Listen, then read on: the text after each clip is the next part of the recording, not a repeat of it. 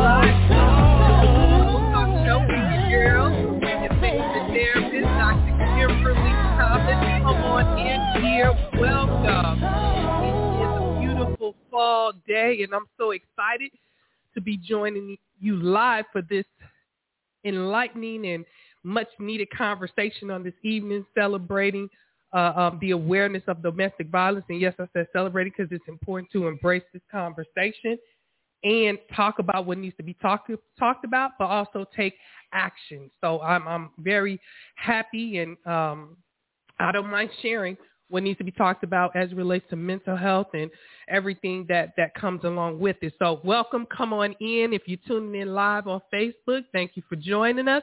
Blog Talk Radio, welcome, welcome. If you would like to join the show, make some comments. I have some questions.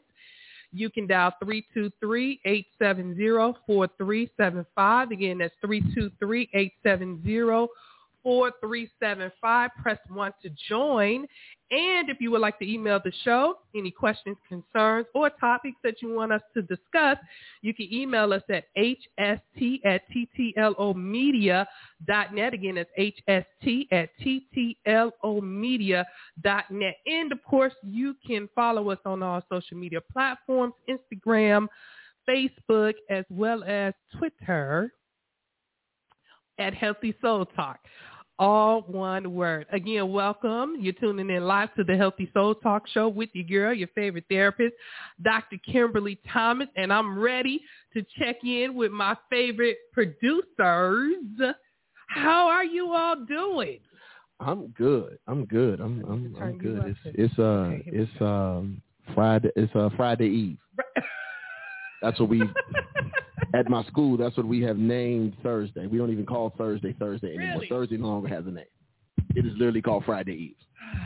You know it must not be all that great if we can Wow. if Thursday has lost its name. Yeah.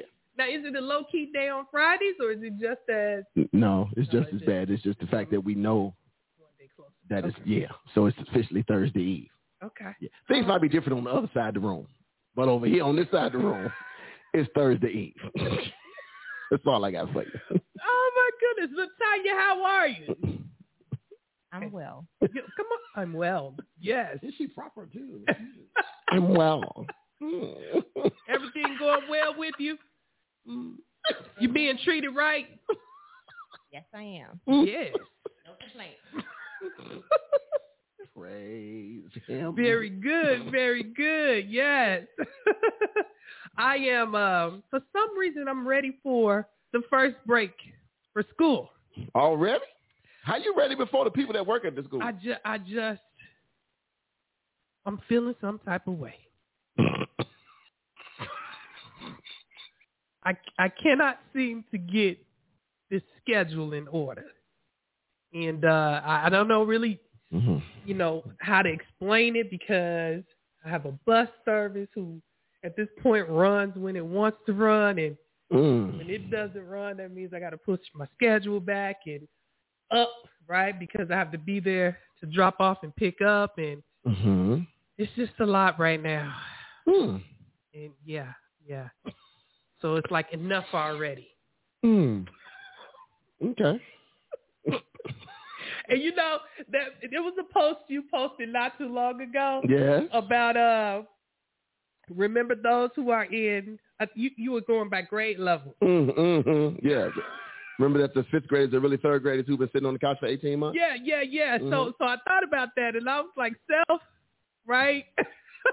you got to Mhm. be a little bit more understanding Mm-hmm. with with this lack of motivation to do homework and and just the whole you know, you mean to tell me I got to get up and do five pages and this, that, and the other, and Mm-hmm. like, no, I'm not trying to hear that.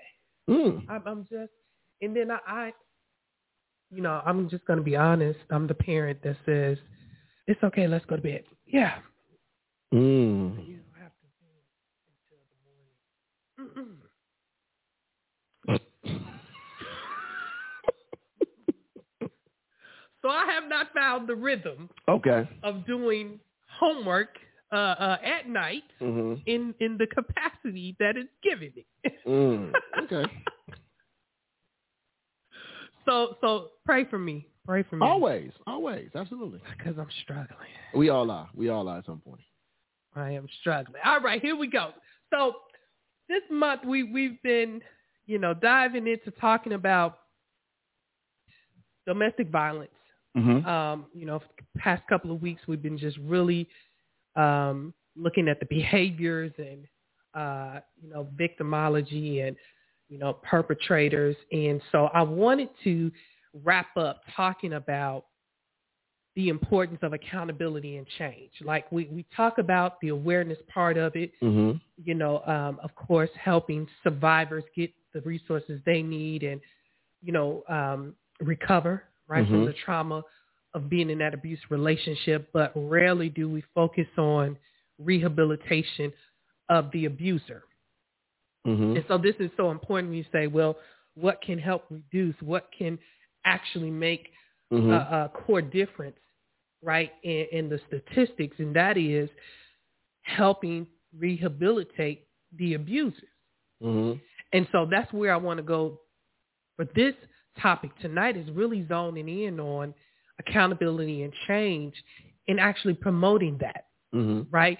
Because I, I think about that whole um, that statement that you know once an addict, always an addict. Once an abuser, always an abuser. Mm-hmm. If we keep that mindset, we won't address the issue. Mm. You know what I'm saying? We're not addressing the issue hmm if we're not at least instilling hope that there is, you know, there is a way to address the issues and you can change. You don't have to continue victimizing, hmm right? Uh, or, or, or being abusive in your relationship. So that's where I am this evening is really talking about change, uh, what, what intervention looks like for an abuser, an aggressor, and just really putting out there if you have a loved one or if you are that person hmm that needs to address these needs, there is help. You don't have to stay as is, Mm. right? Because that's helpless. That's a helpless state. That's a hopeless state, right? So that you you feel like okay, there's no hope. There's no no uh, outlet for change. Mhm. And so, as you know, we always start the show with spiritual a spiritual connect point.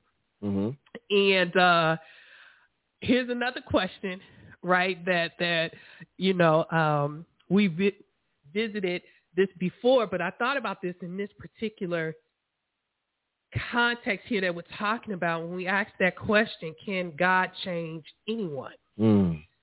Right? Um, and I was I was thinking about this, especially wh- what we talked about last week, and just really do we underestimate God and his power to change someone? Mm. Right?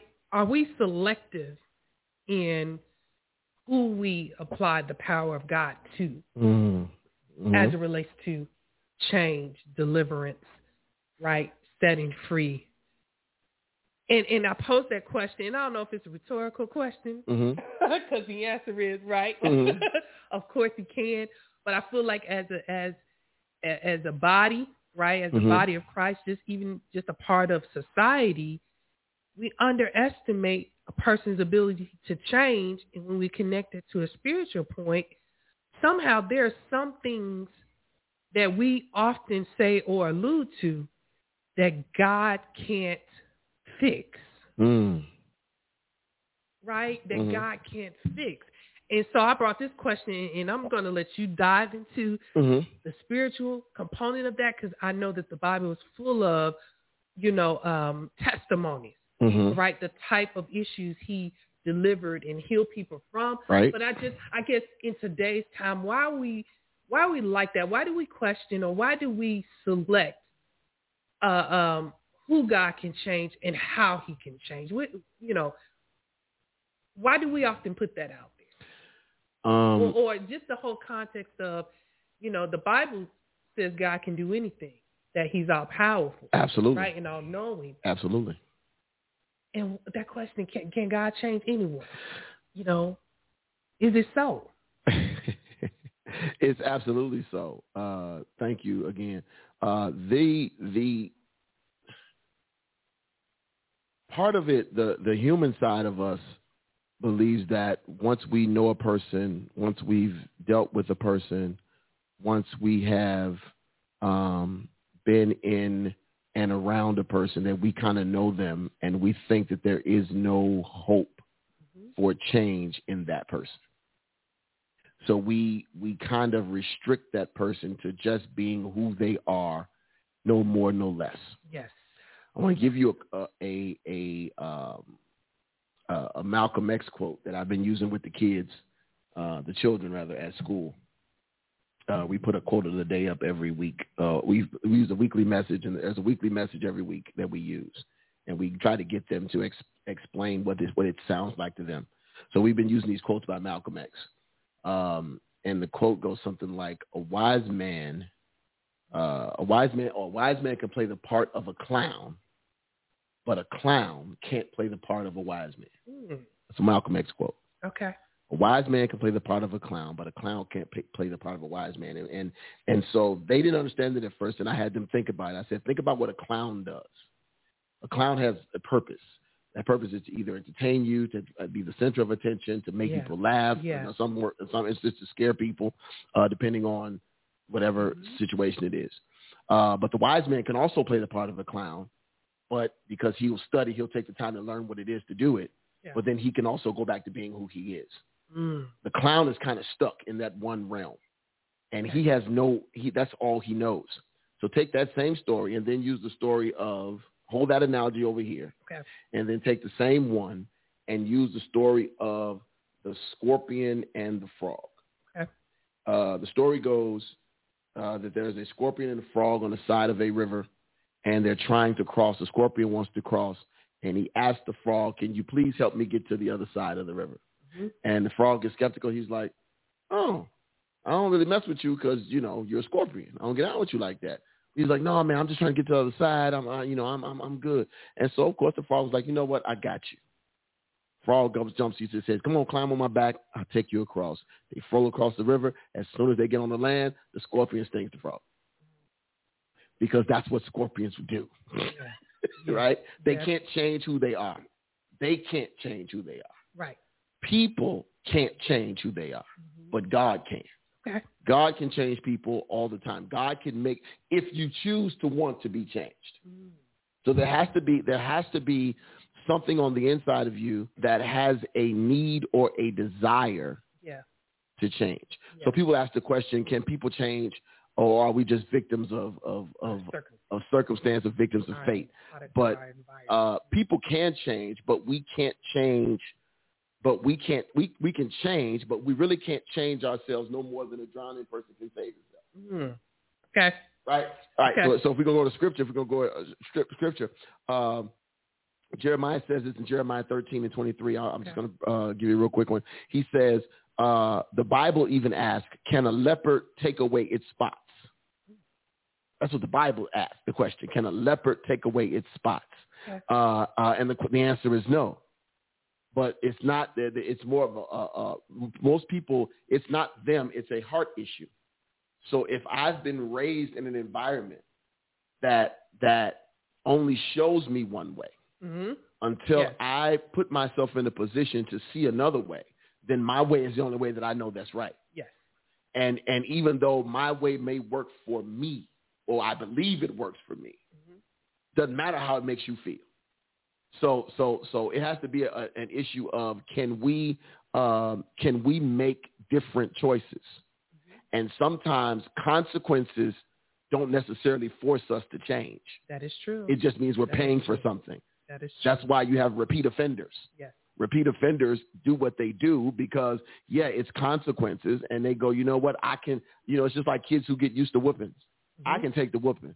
Yeah. Because what I was going to do is more important to me. I can I can deal with that. Yeah. You know, so it, the, the the punishment never meets. It's it's understanding what the accountability factor is. Can, I do I understand the damage that I caused, Mhm. and now I'm going to hold myself accountable. Do I care enough? Yes. Yeah, do I care enough? And, and and I think that we have to have that belief in each other, right? Because some people don't ever make it to that level of self-reflection, Facts. right? Because they're always told there's no hope. They won't ever change, right? You hear those absolute statements Mm-hmm, mm-hmm. of, you know, why That's just how she is. Right, right. Mhm. And, and so that does not motivate nor does that instill hope Right. or optimism, Mhm. right, in that particular person. And so, you know, I, I think for purposes of, for me, the takeaway is there is nothing that you can be or do that God can address Absolutely. right? And, and, we we have to always believe that and not be selective for who we encourage, right? Mhm. With that particular Mhm. belief. Does that make sense? It's like Mhm. we can't be selective in who we encourage to change Mm-hmm. or have have, have the potential to change. And, and, and so um, I think that that's where we all have to check ourselves Mm-hmm. to make sure that we're not spewing negativity. We not we're not uh, depositing uh, this spirit of you're stuck where you are in people because you have a Mhm. personal opinion, right, about who they are and what they won't ever be, and you Mhm. turn that into basically saying that God will ignore them, right? That God Mhm. won't even hear them, or God is, you know, He's not even looking your way to redeem Mm-hmm. Mm-hmm. you know so so that's that's i like that right to to know that yes as an individual you have to pursue change Mm-hmm. right Mhm. but also that the people around you you have to make sure you're around people that believe in you Mm. right you have to have people around you that at least can say hey you you You go ahead and do what you need to do. Right? I'm I'm right here with you. If you need anything or if you need a word of encouragement, I'm going to have just that much faith in the process, right? That that God has uh, that all of us can can um, be delivered Mm. if we pursue it, right? But yeah, I, I just put that question out there because I just when I hear those statements that so many people are told they can't change hmm and Uh, they act accordingly, Yeah. right? It's this role that Oh, they then now now I want now I want to meet your expectation. You say I'm this, right? let me meet your expectation now, because that's all you see. Yes.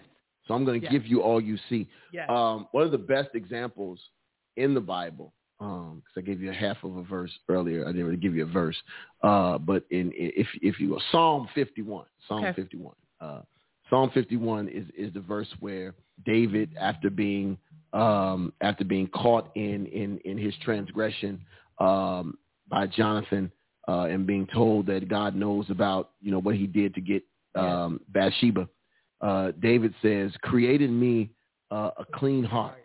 Yes. uh, oh God, renew the right spirit Right with the right spirit within me. yes. Cast me not away from thy presence, and take Yes. hold, take not thy Holy Spirit from me. Restore unto me the joy of thy salvation, and uphold me with thy free spirit. Then will I teach others Yes. Yes. thy ways, and sinners shall be converted to me. Then he says, Delivered me from my blood guiltiness. Mhm. O God, that thou made my salvation, and my tongue shall sing aloud thy righteousness. Uh, that was David saying, I want to be changed. Take these, take this desire from, take this this thing from me. So Yes. there has to be a need and a want and a desire to change. Yes. Even if you don't know how, if there is the want to, you're already ahead of the game. Pursuit will, will happen. Yeah. You pursue it. You got you, but you but you but you gotta want it though. Yes. You gotta want it. Yes. Welcome everybody. Welcome Felicia. Praise the Lord. Thank you for tuning in with us. Sheldon Wilson, welcome. He is on the road. Felicia says the question can be answered if turned into a statement. People struggle with this because we think it's our job instead of letting God do the changing instead of us. God Mhm. can change anyone, period. Absolutely. And and and they go on to say free will. Uh, Sheldon says, except a man be born again. Yeah. He mentioned Nicodemus, Saul to Paul, Simon to Peter. Yeah, come on, Sheldon. Yeah. Crazy man in Luke 8 living in tombs. Yeah, come on, himself sir. With stone. Absolutely. You know, and, and I think about that, right? If- Here, here is, here's the Bible. hmm Fast forward to 2021. Yeah.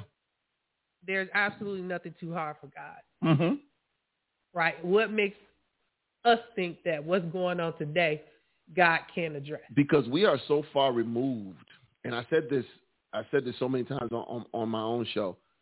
We we we treat God as though He is some sky god God, that God. is yeah some sky god that is so busy and so far removed dealing with all of the other things in the world that when we in our mess he is not paying attention right. uh so we forget that when the when when when the, when the, when it says uh about you know if if if he's worried about the if his eye is on the sparrow then what why not me? Right? So so if if god can do all of those things then and we we forget that because we treat the bible like it's just bible stories instead of our own. That's why i tell people all the time it's great to tell people about the stories in the bible. But some people. Some people need to know your biblical story because if you if you look at our biblical stories Yeah. they are just as good if not more compelling than the bible stories yeah we, you and i ain't walking on no water at least not you know not you know not not that i know of now if you walking on it that's a wonderful thing um, Sheldon says we act like heaven has to process claims. I know that's right, but we don't forget. We forget how powerful God is because we we we only you know we put, we forget we we our relationship is not where it should be, right? So we we don't we forget to to to delve into that resource as often as possible because we don't we don't recognize i'm sorry we forget to delve into that source. We treat god like you know like i said like i love what the, i love that that claim that process claim like we have to wait and wait and wait and it first has to be a desire tell me what to do to be born again What do I need to do? How, how can I be saved? How how can I how can I what what do I need The to do? lifestyle. Yeah, and yes. and and there has to be a real heartfelt desire. You know, I know we're not trying to do the the the the, the church thing, but if if if when a person gets up who is a a a a has who has no relationship with God and he walks down that aisle at church, the moment they stand up out of their seat, they've already made the choice. Yeah. They've already got it in their heads and in their hearts. I want something different. Then when they take that walk down the aisle, they're saying, I'm committing myself to something different. When somebody decides to come to counseling, they're saying, I want something different. What I've been doing is not working.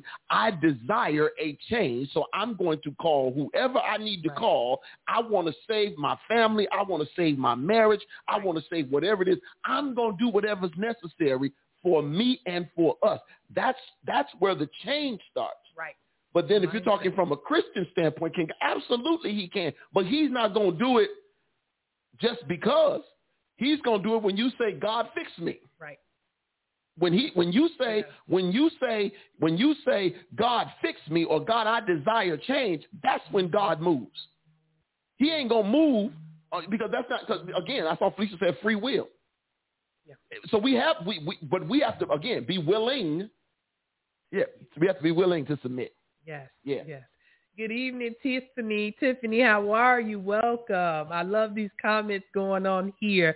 Um, you know, and, and, and I, I put that question because this evening we're talking about domestic violence awareness and accountability and change, right? And, and so, of course, we, we talk about the facts, right? We've been presenting domestic violence facts. And so the fact this week, the did you know, is one in four women and one in seven men have been victims of severe physical violence by an intimate partner in their lifetime. One in four women, one in seven men have been victims of severe physical violence such as beating, burning, and strangulation by an intimate partner in their lifetime. Right now, if you're among four women and you ask that question, have you ever been physically assaulted, right? Has your partner ever, Uh huh. you know, strangled you, Mm-hmm. hit you with multiple blows, right? Burned you, whether that's with a cigarette lighter or, you know, held your hand over the stove. One of you will say yes. And, and what was that number again? One in four women Uh huh.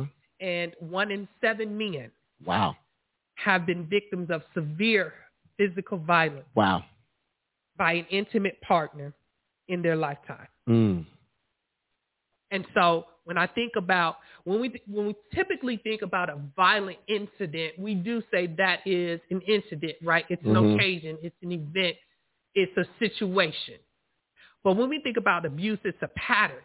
Mm-hmm. And so we we often have to take a look at many many people are in abusive and violent relationships period Mm. because it was not a one time incident. Mm-hmm. It's a recurrent, right? It's a recurrent event. It's a pattern Yeah. of abuse. Mhm. And we've been talking about the different types of abuse this month, and now we're just going to zone in on, you know, what what these behaviors that, that need to be addressed. What does change look like? Okay, but keeping in mind, one in four women, one in seven men have been victims of severe physical violence. Now, as we get into talk about, you may say, well, why why do why why do abusers abuse? Mm. Right? That that's a good question. Mm-hmm. And, and so we know that the umbrella that we study uh, uh, underneath evolves around power and control. And, and that's a very vague statement in terms of, well, how does one get to desiring such power and control over another person?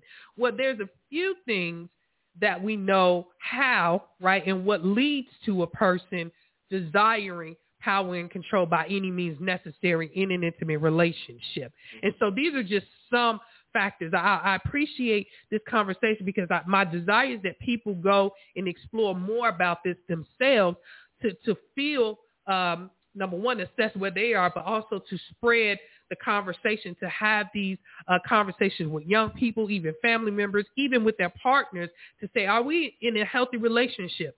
Mm. right? Is this a violent and an abusive free relationship? Mhm. If we clearly define what abuse is, if we clearly define what violent incidents are, are we healthy, right? Are we, we investing in healthy practices or are we abusive in what we do?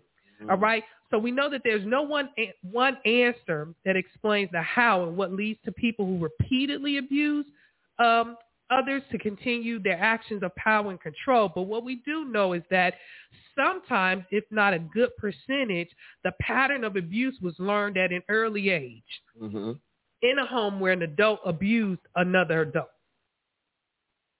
We we actually underestimate that particular concept, right? Mhm. When we look Mhm. at if you I look at listen to the fights that happen in school. And, and, and, and, you know, I don't work in the school. I just hear about, you know, what goes on and I've done some interventions, worked on a few projects with, with some schools. Mhm. But but I've really zoned in on kids fight very hard these days. They fight to severely harm. It's almost like they fight to take each other out. Yeah. Not fight to say, hey, you know, let's go ahead and square up, you know, No. get this over with. No. It's fight. It's a fight to take you out. They had to learn that somewhere, right? Mhm. And, and so it's very strong when you say uh, what's going on in our homes, what's going on in our communities. Growing up witnessing and or experiencing violent behavior tends to shape a person's world in terms of victims and perpetrators. Mm. Right? It says here when one spends their childhood as a victim, the tendency is to become an abuser without realizing the tremendous pain being caused to others. Mhm. It's almost like that child who grows up being abused or misused and nobody's caring about how they feel. It's like, how then does he, he or she learn to compare, to uh, uh, concern themselves with how others feel? Mm.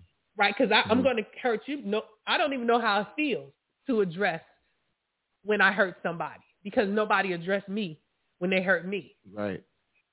I had to keep going. And so I, I, I learned how to, to make people comply because that's how I was treated, right? I looked at various relationships in my family, whether there were, there were my caregivers, uh, aunts and uncles and cousins. I looked at people and many times, you know, on this journey because we work with domestic violence aggressors, the story is often, this is what I saw growing up Mhm.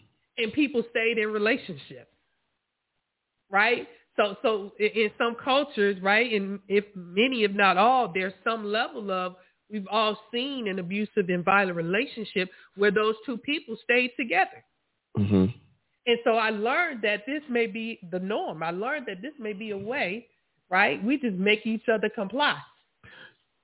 You know, and, and so that's just one piece of it. When you think about what is that whole concept of a person having the audacity, as we Mhm. say, to try to control and have power over another person in an intimate relationship. Number one, they could have seen that growing up and it worked. Yeah. Um, Felicia made a comment. Um, her last comment, she says that she mentioned a woman last week, I guess, uh, that was having some Yes, domestic okay. violence. She said they had to accept the fact that she didn't think it was a problem. She has normalization or normalized it rather. Uh, she says, I can't help if she thinks I can't help if she thinks nothing is wrong. Yes. Yeah. So you, there, there- I mean, Yes. there is a Yes. um, you you.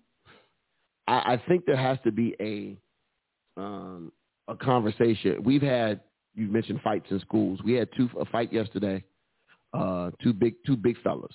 They they now this is middle school. These are you know seventh and eighth graders, but they tall as me fighting. Okay. So it's like you know, uh, they they they and they fighting like grown men fighting. And then today it was two girls fighting, two uh, Wow. uh, two sixth graders fighting, uh, like you know like grown women, you know squaring up. And it Yes. it's it's a it's a, I'm not gonna fight to say I, I I stole on you or whatever. I'm fighting so that you don't get up. That's Yes. the mentality is there, and and there has to be Yes. um, the causation.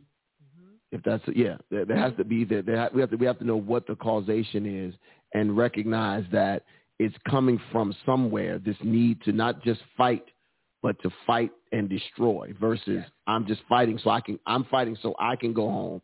Versus I'm fighting so you don't get to go home. Yeah, and I think that bo- that boils over into our violence in our city. That I know we, I don't want to stretch it outside of the you're, you're dealing strictly with domestic right now, but there is that I believe I believe there are intersecting factors Yes. that are, that that are interwound or interwoven. Right. That is that is the cause of all of this this this this rage. Uh, yeah. yeah. Our behaviors, Yeah. right? How we conduct ourselves. Yeah. And, and so that's that's that first point, right? When you think about the the how and what leads to it, Mhm. a, a significant part of this is how a person grows up, their belief systems about women, their belief systems about men, and how they should control, right? And Mhm. how one controls, but also how they may have been treated, right, as a certain gender uh, growing up, which includes uh, uh, victimization and the Mhm. overall. This is how men, uh, boys act. These, this is how girls act, and you know, if you don't act accordingly, you get punished Mm. Right? And so so that that's that's that first part of another part is some abusers believe themselves to be victims, right? Which Mhm. which they often were, meaning you know their experiences in life, but now they've turned it to say whoever I am now, right? Because I've been treated or I've been having this experience along the journey of life, I'm now justified in my actions of being violent in my relationship Mhm. right?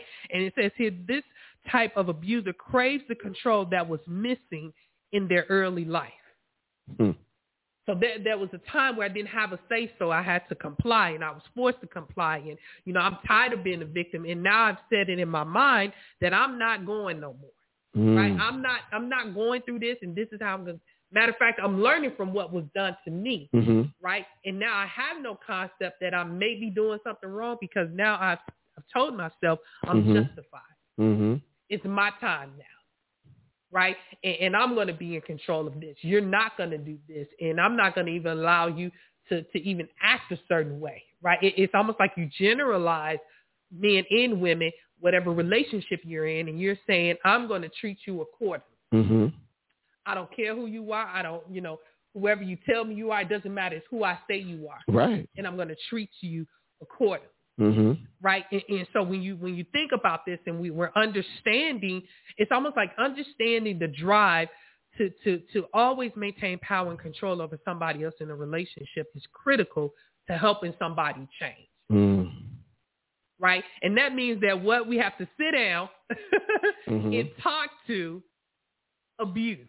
We have to, and, and I use the word abusers because we have a name for everything Mhm. right? Aggressors, abusers, perpetrators, right? Whatever this phrase needs to be for this particular conversation, we need to understand that there is a root cause of the need to have power and control. Mm. And this is where intervention comes in, right? And I know that you may say, okay, well, how willing are people um, that identify that, that they are abusive or they are violent in their relationships? How likely are they to go get help? Mhm. That depends, right? Because I, I we work with a, a large mandated population, Mandated. right? And, and most people think, well, mandated just means they're court ordered. Mhm. Um, I will agree with that. Mandated is, is largely largely part court ordered, but there are people who come in under different circumstances that are mandated. So Mhm. which can range from, uh, uh, you know, they have lost their children in the process of being in, in a violent relationship. There are those who are going through divorce and as a part of, okay, if you want, you know, to address the issues, you know, we have to address these specific dynamics. There are people who, uh, where their partners threaten to leave right? Mhm. Uh, if they don't get help, and here they are, we still can say they're mandated because who their partner, right, Mhm. saying, "I'm going to leave if you don't get help." Domestic violence is not a relationship problem, so it's not a I only go get help if we get couples counseling. Mm. Domestic violence, the addressing of violent tendencies, violent behaviors, the need for power and control is not a relationship issue. It is an individual issue. There's nothing we can do in a couples counseling session to address one person's choice to be violent Mm. right? And, and, and that concept come that concept comes from it will always be this if he or she didn't do this, then I wouldn't respond like this. Mm. So we have to eliminate the factor that it is a relationship issue. You make a choice to Mhm. be violent. There Mhm. is there is no one can make you in in an intimate relationship be violent. Mhm. In essence, you're saying that you can't control yourself. Unlike unlike the unlike the animal or the scorpion, that's Yes. its instinct. Mhm. That's not who you are. We we weren't born violent people. yes, Yeah. yes, Yeah. right. And, and so that's that whole right when you when you say, uh, um, you know, I, wouldn't be violent if it wasn't for this person, right? Mhm. Part of intervention is exploring. Are you? What are you actually saying when you make that statement, Mhm, right? Is- can you control yourself or can you not control yourself? Because if you're saying this person made you without even forcing you to do it, then how then did they make you? Mm. right? And so these intervention programs, they are certified programs, right? Good evening, David. How are you? Welcome. Um, with these intervention programs, it's very structured. So I, I, I want to really talk about this because intervention for domestic violence aggressors, we call it a certified partner abuse intervention program, is a certified program that ranges from six to nine months. Mm. So this is not a come for five sessions and you're done. Mhm. A certified partner abuse intervention program is at least six to nine months every week. Mhm. In every program that's uh, uh, legit is certified by the state of Illinois. We go through a credentialing process and we have a curriculum. We're going to get into properly trained staff to actually address accountability Mhm. and where these belief systems and change uh, uh, comes from, will come from, is essential in this process. So it takes time, right? The program is designed to get to the root of the abusive pattern to effect long-term change. Mhm. All right. Programs are based on a number of things, right? Which which includes uh, domestic abuse, uh, where they crave attention, right? Those triggers, as we call it, those those red flags. How much do you know about yourself and how you evolved into this person? We go back into you know systems of childhood and even some of the things that they've experienced in their relationships, where they still feel the need, right, to gain power and control of another person. So there is a, a, a certified program to help domestic violence abusers. All right. And so, so really getting in, into that, you know, searching out those programs. There are many out there. I put the link on our page at Healthy Soul Talk. There's a link there that says if you're in Illinois and you're searching for a certified domestic violence program, DHS has the most current list of providers in the state of Illinois, right? In every county, there's just about a provider um, who provides these services. And of course, Healthy Soul Talk is one of those providers. Uh, but I'm, I'm all about accessibility, right? Mhm. So, so if you down south and you know in the southern part, you know there's there's somebody out there for you. We're virtual, so we can meet you online, right? On Zoom. So Mhm. that that's that's not going to be an issue uh, um, if you really want to get help. And so back to the certified program, right? The certified program um, it, it, it- it positions a person to think about how to take accountability. Mhm. And you know what? That's not easy. Right? How do you ask someone to come into this space for approximately 26 weeks Mm. and talk about what happened, what went left, Mhm. how do you see your role, what belief systems do you need to dismantle? It's almost like taking apart a, a, um, a robot, right? You know Mhm. those robots who had a bunch of screws and take out all the screws and then put yourself back together again. Mm. Do you know how vulnerable a person has to become? And it's a choice. And it's a choice. Mhm. And, and- and we, we as providers have to be gentle to say, if you allow us to support you on this journey, Mhm. right, you will see that we're non-judgmental. You get the same confidentiality as the same as the person who's going through individual counseling Mhm. or you know some other program that we have. There is no, oh, you you you, you abuse somebody, you come on up in here so we can tell you like it is. Mm. That's not a certified partner abuse intervention program. Mhm. And I think that that's the conception, right? Sometimes uh, uh, people are turned off because they feel like, oh, if, if if I'm going through this, right? Or if I'm doing this, you're gonna judge me. hmm I don't want to tell you about all the arrests that I've had or how many times the police have been called out because you hearing that, I don't know how you're gonna look at me. Facts. You, you understand what I'm saying? Facts. And, and I'll get to some questions in a moment to where this is how deep we go in this program to say we we know you were abusive, we know you were violent, but let's really talk about how this looked. And that's not easy to ask somebody. Can you tip, can you be specific with what you called your partner? Don't just tell me you called them out of their name. I, I need you to tell me what you mm. said. Yeah, I called them a so and so, you understand a what I'm low saying? down, dirty so and And- and so. You you have to be you have to create a safe space even Yeah. for this program if we want effective change. Yeah. You, you understand what Mhm. I'm saying? Because the only way we get to the root is to say, tell me what you really did. Tell me how you really were, hmm because you need to hear it, and I need to hear it to figure out this new plan of action. hmm Right? There, there. Um, I want to get to Felicia. I don't know if you did. Okay. You, the Felicia thing says uh, she said doing research. I see most domestic relationships. Uh, some establish control early, like the Ike and Tina situation. Okay. So when the situation continues to escalate, the person has no support or anywhere to go. Um, there, there is a. Um, I, I think we, we, when you talk about that safe space, it, we have. When we talk about a safe space, it has to be a place where what we talk about here is not going to affect us when we leave. Correct. Right? That's Yes. that's what that's the Yes. that's the Yes. goal of the safe space. Yes. Meaning meaning we can pull off the band-aid in here, Yes. say what we have to say, Yes. but when we leave, Yes. we shouldn't be worse than when we got here. Yes. But a lot of times that's not the case. I, think so. I want to be clear with this. Okay. There's some folk who say they uh, help people with domestic violence issues Mhm. and they've not been properly trained. Oh my. Oh my.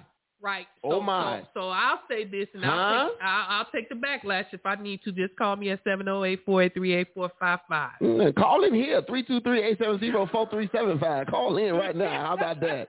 And thank you to we, we forget to mention our YouTube viewers. We have YouTube viewers too as well. Thank you. Those So- watching on YouTube right now. Uh-huh. If if you're with a therapist and you're telling them that that you do all these abusive actions Mm. in your relationship, Mm-hmm. You know you're you're uh, you're honest and upfront, and they turn that into okay, let's let's make this a treatment goal for the next thirty days. That's a problem Mm. because we look at domestic violence, abuse Mm-hmm. like addiction, right? Mm. And addiction has a special model. Addiction has a special training. And it's ongoing training, right? We we have uh, uh, where we go through, you know, 60 hours of training. We go through 150 hours of supervision. We take a test. We take an exam to get certified, licensed, and we have to renew that license every two years, which involves going through ongoing uh, continuing education, um, you know, classes, right? Mhm. So we never stop being trained. We never stop as uh, doing research and looking at effective practices and what's happening as technology evolves and social media evolves, right? We never stop learning. So if, if you're if you're with a provider who is not a certified partner abuse intervention professional, yes, that is an individual credential Mm-hmm.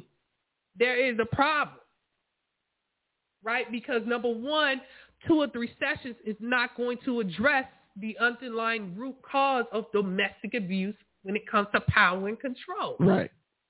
So you're doing a disservice for this person, Mm-hmm.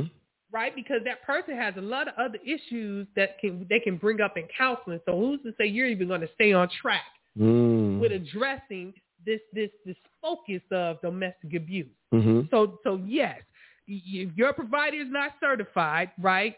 That is, I need you to look otherwise. I'm not saying leave them for other other issues that you Mhm. may be addressing, but for that specific issue, right? Look for a specialist. Mm-hmm. Okay, it's it's vitally important.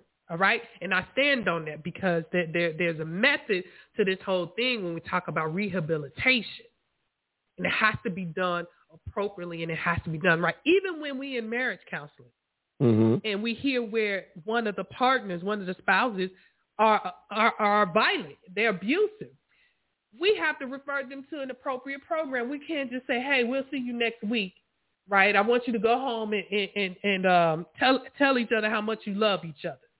That's the homework assignment after you just told me, right, that you are physically and emotionally abusive towards your spouse and I did not refer you, right, you as this one person in this relationship to the appropriate service to address your issue. hmm Does that make sense? So it- Absolutely. it, has to be where that understanding is there is an appropriate outlet to address domestic violence, partner abuse, uh, intervention uh, needs. Okay, so so looking at that now, I want to get to right because because this is where I want to go. When you say, okay, what goes on right uh, uh, in these programs?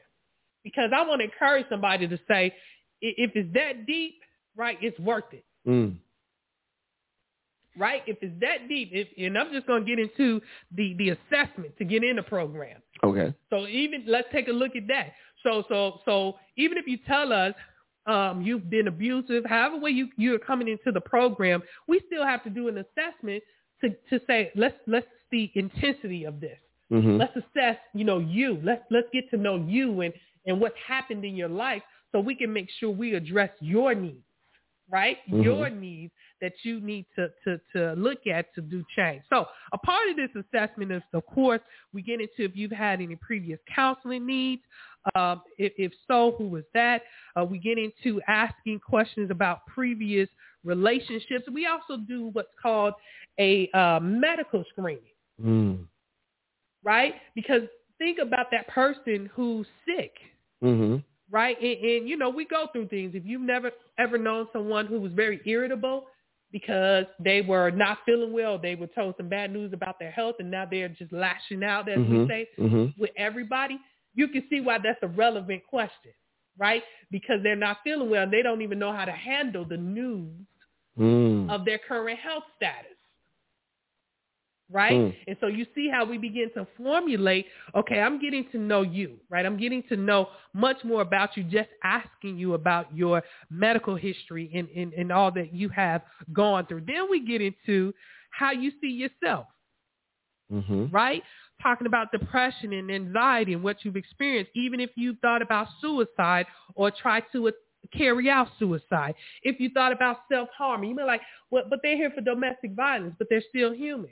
Hmm We, we need to know the, the whole person, right? So understanding the mindset of an abuser is very key. Right? That's our job is to get into the mind, to get into the being of an abuse. So yes, we want to know if they've ever thought about suicide or self-harm. Yes, we want to know if they've ever tried to carry out suicide, right? Mhm. That's very relevant to how they see themselves. Hmm So, so you ever know somebody that that that wasn't okay with themselves, and they've they always tried to control the situation because they were uncomfortable in the skin that they were in, Mm. right? It was always no, you do this right the way I I need you to do it because I Mhm. don't want that spotlight on me, hmm right? So you got to make me look good, Right. Right. right? You got to make me look good, okay? Uh, uh, wait, let we have some comments here. Felicia says, absolutely, my payment is larger because she is the, a domestic violence victim and was supposed to move to a safe place. Ah, but that is obviously not working because he lives there. Who is controlling that? Wow. Wow. Hmm. Wow. Mm. Wow. Okay. So here we go. Boundaries. Yeah. in this assessment, we go on to examine, right, in this relationship of which you have been most recently violent in, the one that got you the case or the one that's, you know, being discussed, how many times has law enforcement intervened in any way in a conflict between you and your partner? wow. Think about that question. How many times have law enforcement, right, had to come out and intervene in any way between you and your partner? Mm. And if you were arrested, we go on to ask, was it for battery, threats, violation of an elder protection, destruction of property, breaking and entering, hmm trespassing, right? Stalking, uh, uh, telephone misuse, telephone harassment. These are Mhm. things we, we, we go through. Like, tell us about this relationship, this last one, Mm. right? What what was it saturated with? Hmm. In, in, in whose behavior, right, goes goes with what. Then we go on to ask, right, have you ever violated any order for protection or have you ever had uh, orders of protection against you? Now, we talked about last week where if you ask that question to the person you're dating, right, Mhm. number one, do you ask? And number two, what you what would you do if they did say that there were previous orders of protection against them in other relationships? Mm. Right? And so in this assessment, we we we evaluate that. Okay. Now I want to go to to where we talk about um, so specific behaviors. Oftentimes, I ask, "How long have you been in a relationship?" Mm. And so, uh, uh, if you've been in a relationship five years, I would ask you questions about how many times have you cursed at your partner, and I mean cursed them out. Now you may say that's a very uh, unrealistic, right, question to ask somebody. How many times have they cursed out their partner? Now that's coming from the voice of an abuser who's not yet aware that that is one of the most toxic behaviors in a relationship, Mm. right? To say, I can't remember how many times I've cursed out my partner. Wow. Wow. Does that make sense? Like, like you, when you think about that concept, right? hmm How many times have you cursed out your partner, right? If you have an unlimited or un, you know, it's been so many I lost count. hmm Is that a problem? Absolutely. right? Is that a problem? You know, we also go on to ask, um, do you treat them like they're beneath you? Uh, do you make them give an account for their, their whereabouts and how they spend their time? hmm Uh, do you restrict their use of the telephone? Hmm. Do you tell what? Mm. Wow. right? Yeah. Uh, It, it, yes, we have some. I think we talked last week about how to um, what do you call it? How to track hmm right? Mhm. Phones and, and all those different features. We we Mhm. have that. That's part of the profile. And we look at, you know, do you blame a, as an abuser? Do you blame your partner for your problem? How often do you blame your partner for your problem? Right? Uh, Mhm. cursed out my partner and still, you know what, Felicia, and still went to church. Well, she said. Wait a minute. What I missed? so, right? Uh, we ask these questions whether it's, whether it's frequently, very frequently, rarely, or never. Now, one of the things that we look at as a red flag is if you say you've never done this in a relationship. So, And this is your first time, or what? so, what do you so- mean? so if you're in a relationship for, let's just, I stick with five years. Okay. You're in a relationship for five years, Mhm. and, and I say, um, how many times, uh, how often rather, have you called your partner out of their name? Mhm. and the, the range is never, rarely, occasionally, frequently, or very frequently. Mhm. You say never, Mm. right? And then I have uh, 11 points that I ask here, and you say never to everything. Mhm. That's a red flag to us, Mm. Red flag. Red flag. right? Because it's like it's like you're here for a reason, Mhm. right? Mhm. And we know something happened, Mhm. but how is everything never? Mm. right? How's Mhm. everything never? Okay, so so just because you you deny ever engaging in these behaviors, we actually view that as you know you're guarded, right? You're guarded, and and so we we don't pressure you, right? We don't say hey, you know, let's stop until you tell us the truth. We we actually we actually note down what you say, right? Nope. I ain't never did it. I'm sorry. Go ahead. All right. So so looking at that, right? So then we get into tell us the first incident of physical violence in your relationship.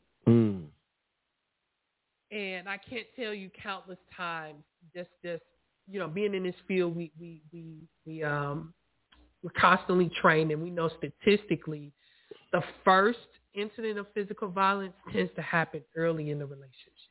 Mhm. the first incident, right? And that can essentially mean um, they grabbed their partner, right, or they pushed, shoved them out the way. Mm. They broke something, right?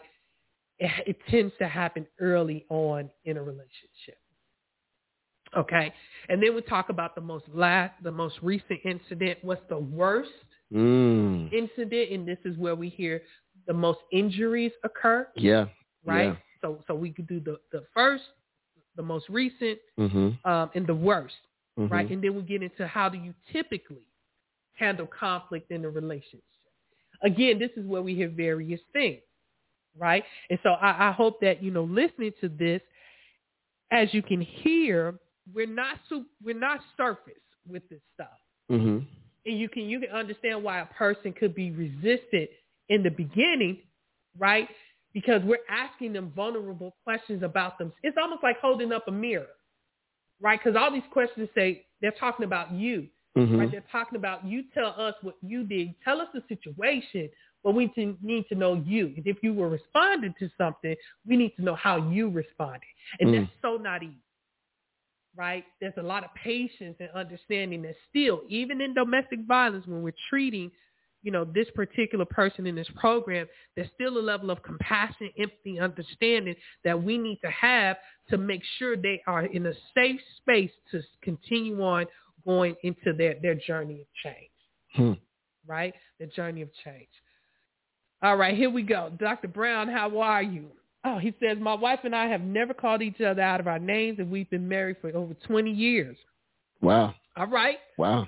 Yeah, That's good. it is. That it- is good. What?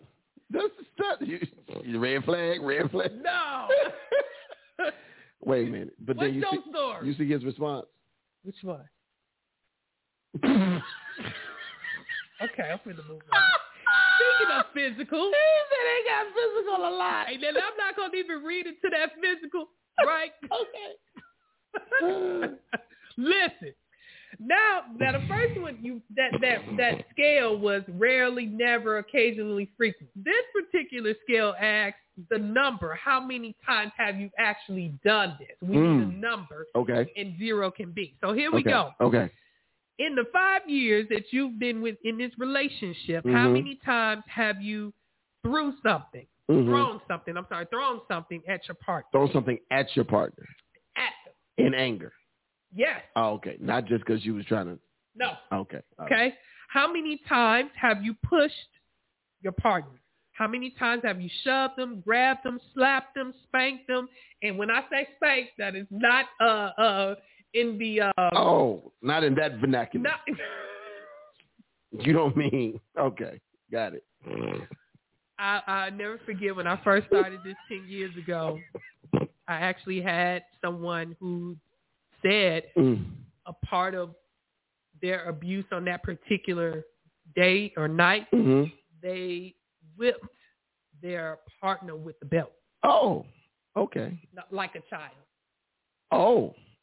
As in, Let me give you a spanking.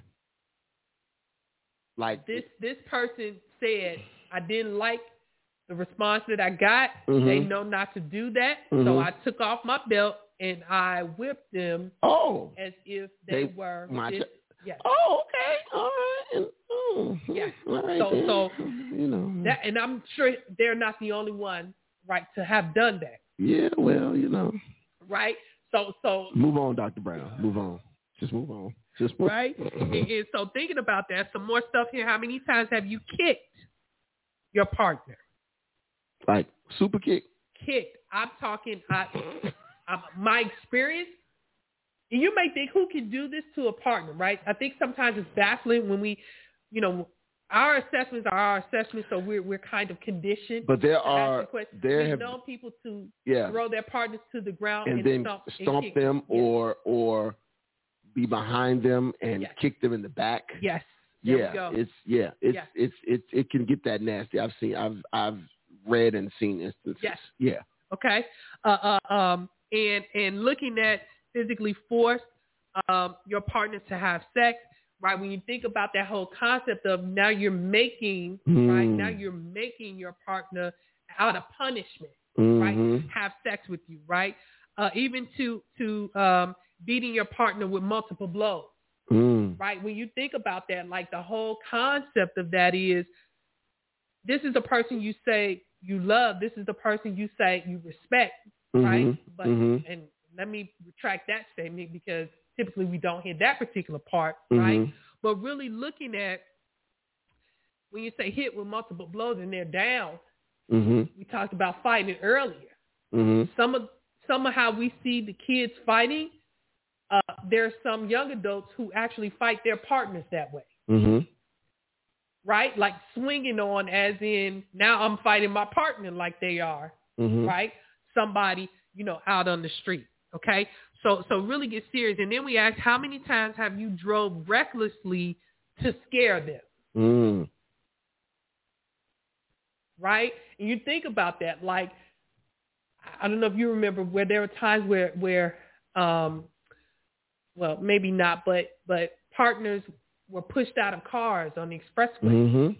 right? Or they're driving recklessly in the sense of they get out on the expressway, you know, voluntarily because of how you're driving. Mhm. You know, this this matters when you talk about behaviors in power and control. How many times have you threatened your partner with a knife or a gun? Mhm. How many times have you used a knife or a gun?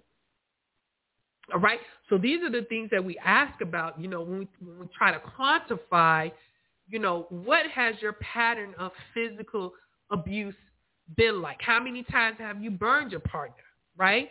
How many times have you, you know, uh, um, threw them bodily, like picked them up and literally just tossed them? Mhm. You know, and if, if you if you look at that list that I just said, somebody can answer one time to all of these, Right. and that will be excessive. Absolutely. You understand? Because each thing I just said is a standalone category, Mhm. right? And so just just thinking about that, if it goes beyond one, now we're getting a a, a, sense of what your pattern was, how you've been responsive in these particular relationships.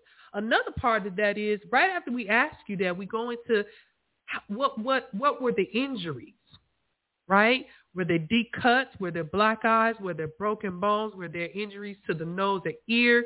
You know, kidney damage? Did they have to be hospitalized? Like Mhm. really when you think about, you know, do you fully understand the magnitude of your abusive behavior? Yeah.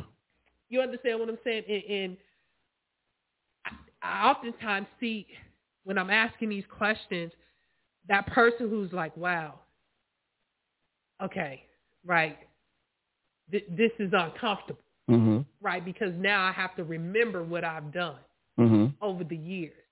Mhm. And I don't like the way I'm looking to myself. Right? I don't like the way I'm looking to myself because these questions you're asking me, I actually have an answer for, Mm. right? Mhm. You ask me, has my partner ever had a concussion, right? Wow. Or when I strangled them, I have to ask you, did they lose consciousness? And you have to give an answer. Yes, Yeah, because now it's making you own it.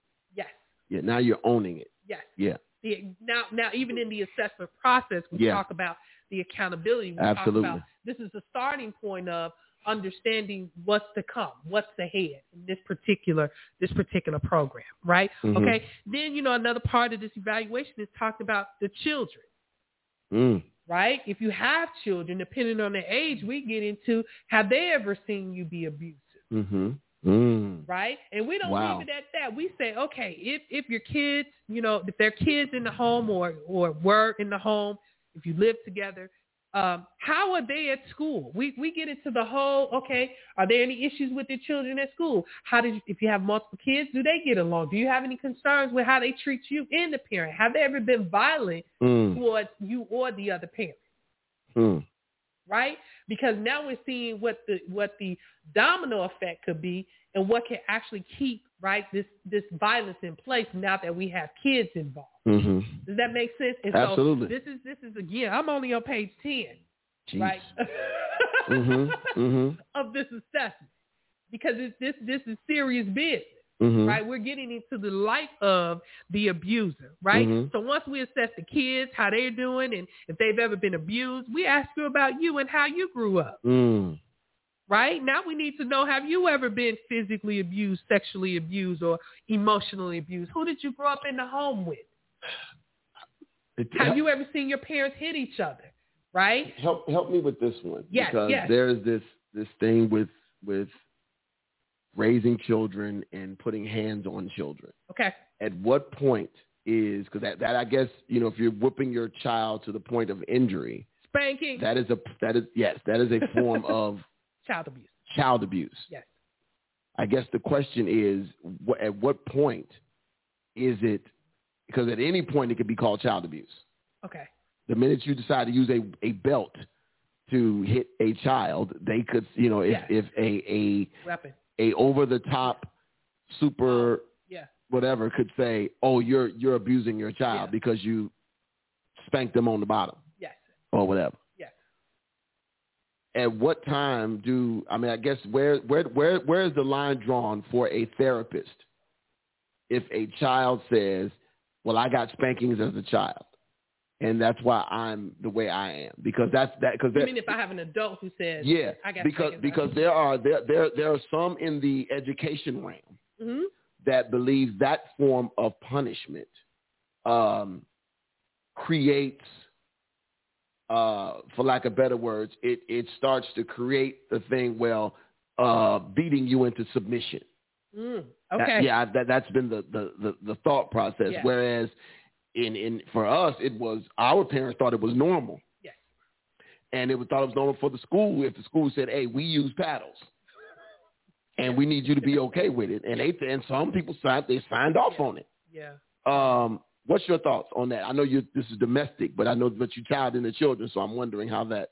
So, so most times I hear in that particular section where it asks, you know, the person being interviewed about their history, Mm-hmm. it's excessive in the sense of it was clear abuse. Yeah. Right. Yeah. It, it wasn't. Let me rephrase that. There are some instances where you hear, "Yeah, when I did something wrong." yeah. Spilling milk, Yeah. knocking the milk, the glass of milk over is not a an excuse for you to get whooped with a Hot Wheel racetrack. Hot wheel racetrack. Yeah. That. And, and that's the difference that I hear. So Yeah. remember, so you ask the how Mhm. and, and what leads a person to abuse, we, we do this line of questioning because we know that not everything will apply as to their how and what led. Yes. Right? So I, I hear a distinct difference in that person who discloses, right, my, my stepfather or my mother used to do this to me. I didn't understand why. I mean, they used to go crazy. There's some dialogue that comes out Yes. when this is disclosed. And I, and I hear and I see the residue, right, of the trauma of that. But then there are those who say, yeah, you know, back then I was wild, right? But, you know, that was it. I wasn't called out of my name, right? I just Mhm. remember this one time that there, Mhm. there's almost like, okay, I remember when, right? Mhm. When I when I didn't come in the house like I was supposed to, right?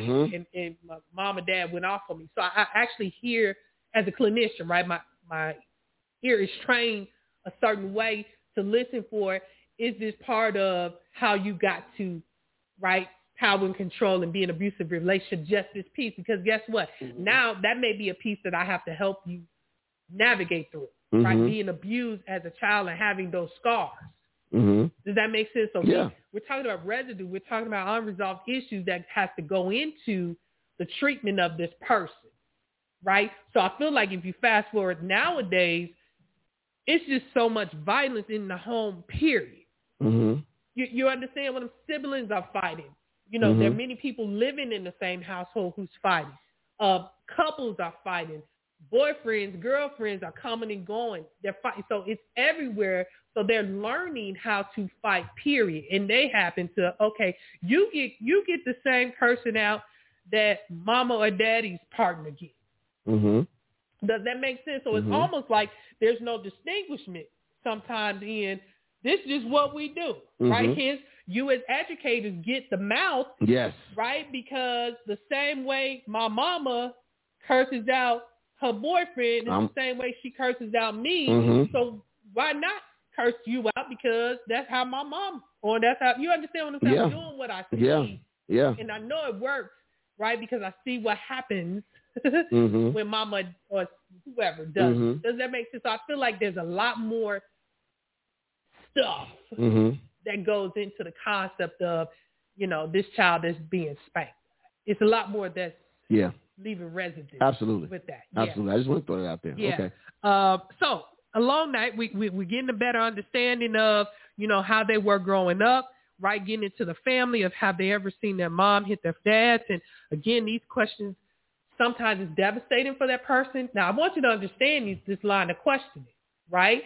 I'm asking them to go back to a painful part of their life, Mm. right? And I say painful because nine times out of ten, this person did not want to see their mother or father being abused Mhm. physically like that. Right? So me asking these questions, they're not putting necessarily together, hey, this is to assess, you know, how you got to be who you are.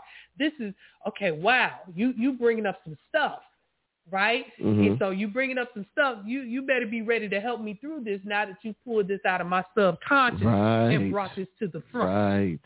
right? So so when I say there's a method to the madness and find you a certified Mm-hmm. person to help you with this, this is how deep this goes. Okay? Mhm. So let's keep it moving here. We, we we talk about your family, how you grew up, what you saw, what was left there. Right now we're gonna talk about in this relationship, this five year relationship, tell me about the sexual right part of this relationship. And now this is where it gets what why why you why you gotta ask me about that? Well, Mhm. because Mhm. it's a part of Mhm. a relationship. So we actually ask you, right? Um, are you satisfied with the sexual relationship you have with your partner? Mm. Because there's a such thing as sexual abuse in a relationship, right? The Wow. threat of cheating, the Yeah. threat of using sex as a weapon, Mm-hmm. right? If you're not satisfied, are you angry? Because Mm. they may not do or you whatever the case is, were you satisfied in this relationship sexually? Mm. Okay? And, and we get answers to that. Okay, okay. we, get, we get answers to that. Another thing we talk about is, uh, um, uh, have you experienced any problems in your sexual functioning that concern you while you were in this relationship? Mm. Right? Mm-hmm. See the safe space that needs to be here, right? Mhm. Because this we're going here, right? We we just went a little bit deeper, right? We just went a little bit deeper in this whole thing. But that's not it. We also asked what happens, right, when there were times when you wanted to be sexual and your partner did not. Mm. What did you do? Mm. Okay. Right? What happened when you wanted to be sexual and your partner did not? And then we reverse that question. What happens when your partner wanted to be sexual and you did not? Mm. Right? Have you ever had arguments about sex? Okay. Okay. Have you ever had or do you have arguments about sex? What was the outcome? Mm. What typically what happened? Right? Mm-hmm. Have these sexual conflicts ever led to violence? All right? Thinking about this, this is huge. This is huge. The thought of your partner cheating can spark an out, a rage, Absolutely. Absolutely. right? Mm-hmm. And here we are talking about, you know, you don't give it to me when I want to. You must be giving it to somebody else. oh, you can't have the headache tonight because I want it, so you better do something. Right? You, you, what? what? What you say, Tanya? Huh? What you? You, you know that can, it makes Right, right. can seriously jump off just from this the concept of right. why you don't want to get down tonight. Right. These are facts. These are big facts. Big Okay. facts. Then this question about have you ever emotionally pressured your partner to be sexual when they did not want to? Emotional pressure. Mm. Have you had em- ever emotionally pressured? Okay. How bad did you make them feel Mm. just to get them to have sex with you? That How is- many that- names were they called? Wow. I don't think that's a good idea though. You got to call them names. It's- What? Wait. what? Yeah, some some these people need some help. Think about that, right? Mhm. Even financial. This is where financial abuse is. Remember that True, purse that you true. asked for? True. Mhm. Remember that outfit? Remember that trip you want to go on? Oh, I see what you're saying. Okay. Okay. Right? Okay. That's that's emotional. That's psychological abuse trying to Right. get you some. Right. Right. And we don't really think about how that tactic impacts the other person. Mm. right? So sometimes it's not, you know, we can have all these other types of abuse happening, which is why we ask these questions before it actually leads to a physical occurrence, Mm-hmm. Right? So so it's relevant for this because we need to see the ramp up. We need to see how how how did the relationship become violent now that you have been arrested or you've been mandated or now you've been threatened, Mm-hmm. right, with jail time or you're losing your family, right? There's some other stuff that went on Mm-hmm. right, that could have led up to, because the physical is not always the first, Absolutely. right? The Right. physical is not always the first, right? So we get into, you know, have you physically pressured others, Mhm. right, to, to, to have sex with you? Go Going, then we ask, have you ever been arrested for rape or sexual assault? Notice we said arrested, not convicted first. There's a difference. There is a difference. Mm-hmm. There's a difference, right? Because the next question is, have you ever been convicted? Mm-hmm. Okay? Again, looking at who you are, your patterns. And mind you, we have to be judgment free during this process. Right? During this process. Okay? So so so thinking about, you know, that's that section. Now this last section we get into is the substance use, Mm-hmm. right? The substance use here. Uh, uh do you drink alcohol? Do you take mood altering uh, uh, substances? You know, and you may say, well, what does that have to do with anything? Sometimes people escalate their abusive behaviors when they are under the influence of a drug. I'm not going to even say alcohol. Right. Under the influence of a drug Mm-hmm. right? And, and so it's relevant to ask, you know, if you drink, how often do you drink? Mm-hmm. Matter of fact, we asked, were you intoxicated during the times that the police came out to intervene, Wow. right? Because if there's a substance use issue, let's just say we identify in this screening here that Mm-hmm. you have a substance use issues, and sometimes that is the case. We need to refer you to a treatment provider because we can't address your substance use issue in domestic violence. Mm. And that's how we assess the needs of this person is saying, what if you do have an addiction, Mm-hmm. right? You still need services to help you on your journey to change. Absolutely. You understand what I'm saying? And so that's the whole, Because sometimes one feeds the other. yes. Yeah. And they're trying to cope, right? When Yes. you think about, okay, we can get, and that's a whole other topic, but understanding they use for a reason. Yes. And if they're trying to cope with or whatever it is, manage, Yes. yes, that does play a factor in how they relate, right? How they relate to you. Okay. So, so we go down the list of substances, right? Have you ever used? Have you ever tried? Is there anything that you, you are, you know, currently using because that's relevant to you not coming to, to group, Mm-hmm. right? High or under the influence of anything.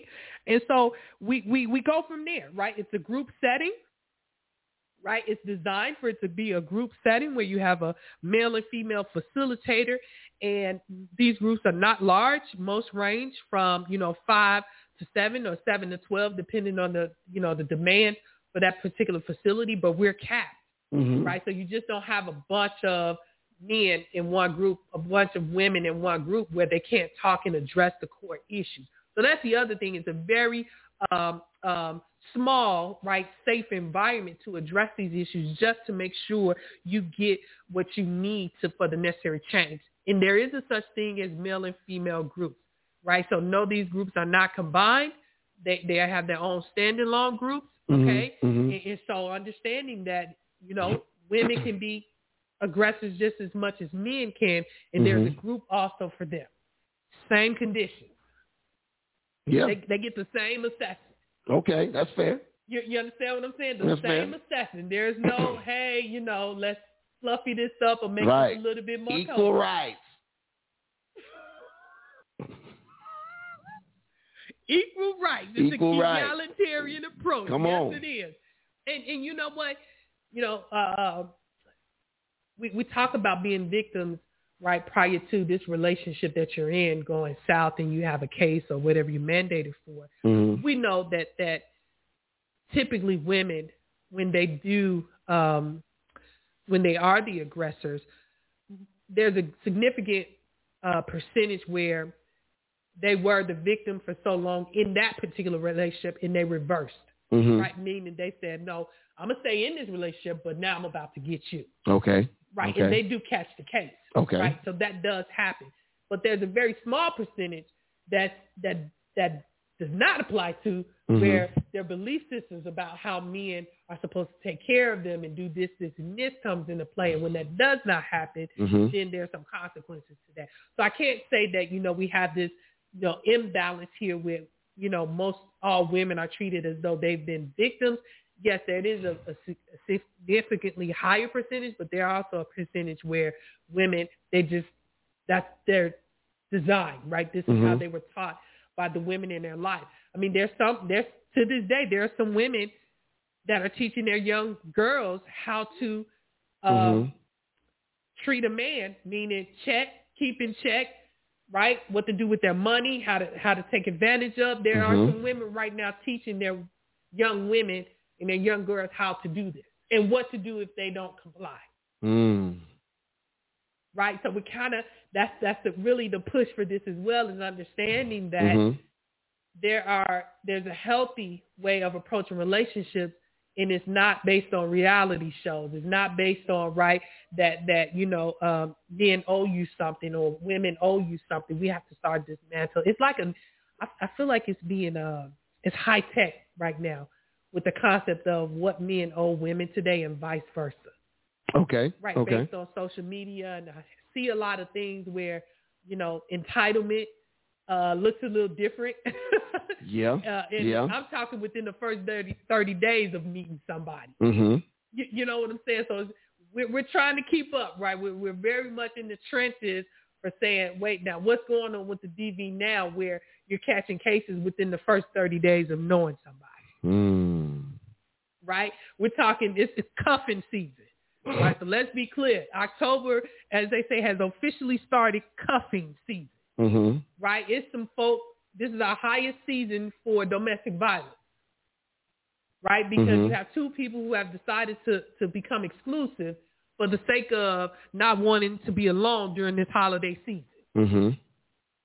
Right? And now we don't even know each other, and we don't even know how to act. We trying to live together. You know, you moving your toothbrush in, all this kind of stuff, and you know, you still trying to kick it with your girls or your boys, and we ain't talked about this. Mhm. So so even with that, that don't get caught up in the cuffing season, because you may you may catch a case, right? If, if both both of y'all ain't on the same page with what this arrangement looks like, Well. Okay. right? Because Mhm. in the spring it's gonna be over, right? It, it don't get comfortable, Right. right? You can't. No, these are can't get facts. These are facts. right? So so understand it's not just marriages or long term relationships. Mhm. that get caught up in catching cases. It's the ones that are happening right now. If somebody is somewhere discussing, Mhm. right, how we gonna be in this season, how we gonna be these, you know, in these holidays. But by by uh, what's that? February, right? Valentine's Day, Mhm. Right? You know, it may look a little different for you. Well, these are these are these are big facts as well. All right. So y'all listen. I hope that that helped somebody, right? And obviously, you may say, how can I get help for myself or the person that I know who may benefit from these very, uh, you know, services that I've talked about, partner abuse intervention services. If you go to my page, um, there is a post there about finding a certified partner abuse intervention program. And that is the link to DHS that lists all the PAIP programs in the state of Illinois, right? Mhm. If you don't want to go to the website, feel free to call us at the office, 708-483-8455. We do have a certified program, but if you just want to know more about the program and what, what it all entails and you know what the expectations are, and even when it comes to you know funding or, or, or if, if insurance is accepted, if you just have questions, I feel like treat this as a part of your mental wellness plan Mhm. just like if you were seeing a counselor or therapist for depression, anxiety, or some other conditions that you're feeling, changing jobs, you know, needing to make career choices, treat this as part of your mental wellness plan. Mhm. I am going to give myself help. I am going to give this information to to my loved one because I know, right, that there is now help. There, there's a specialized approach that is non-judgmental and this expect and it's not uh, um, brief Mhm. right? It, it is an investment of time to, to explore what needs to be done. Call us, right? We'll answer any questions you have just to help you get the resource that you need. All Mm. right. So so there we are. We have concluded this month. Uh, next week I'm out at a at a, a conference for our profession, Illinois Counseling Association. So so Where's your conference going to be at? it is going to be in Naperville. Oh, okay. I thought you was going out of town. Out of town. Don't do that now. That's that's in uh February. I'm going to Florida for the Florida. American Counseling Association. Oh, oh, Yeah. So I have to stay. ACA. I have to stay educated. Okay, educated. Get your continuing education yeah, credit. yeah, yeah. Stay So certified. I, I'm determined to to gain all this knowledge and bring it back to my community. okay. Right. Okay. I, I, I feel like we deserve top notch. So I'm making my due diligence to go get the top notch, right, and bring it back um, and display it. All right. So there you have it. Thank you all so much for sticking with us this evening. I know it was a lot. It, it probably, you know, sparked some thoughts, some conversation, but I really encourage you to go think about it, give this information to someone, or like I said, call us, follow us on social media platforms. We still have there uh, the services that we offer. All right, and we will see you all in November, uh, going into the holidays. So we definitely going to talk about seasonal depression. All right, um, and, and how to overcome that. Oh, Have a good evening. Enjoy the rest of your week. And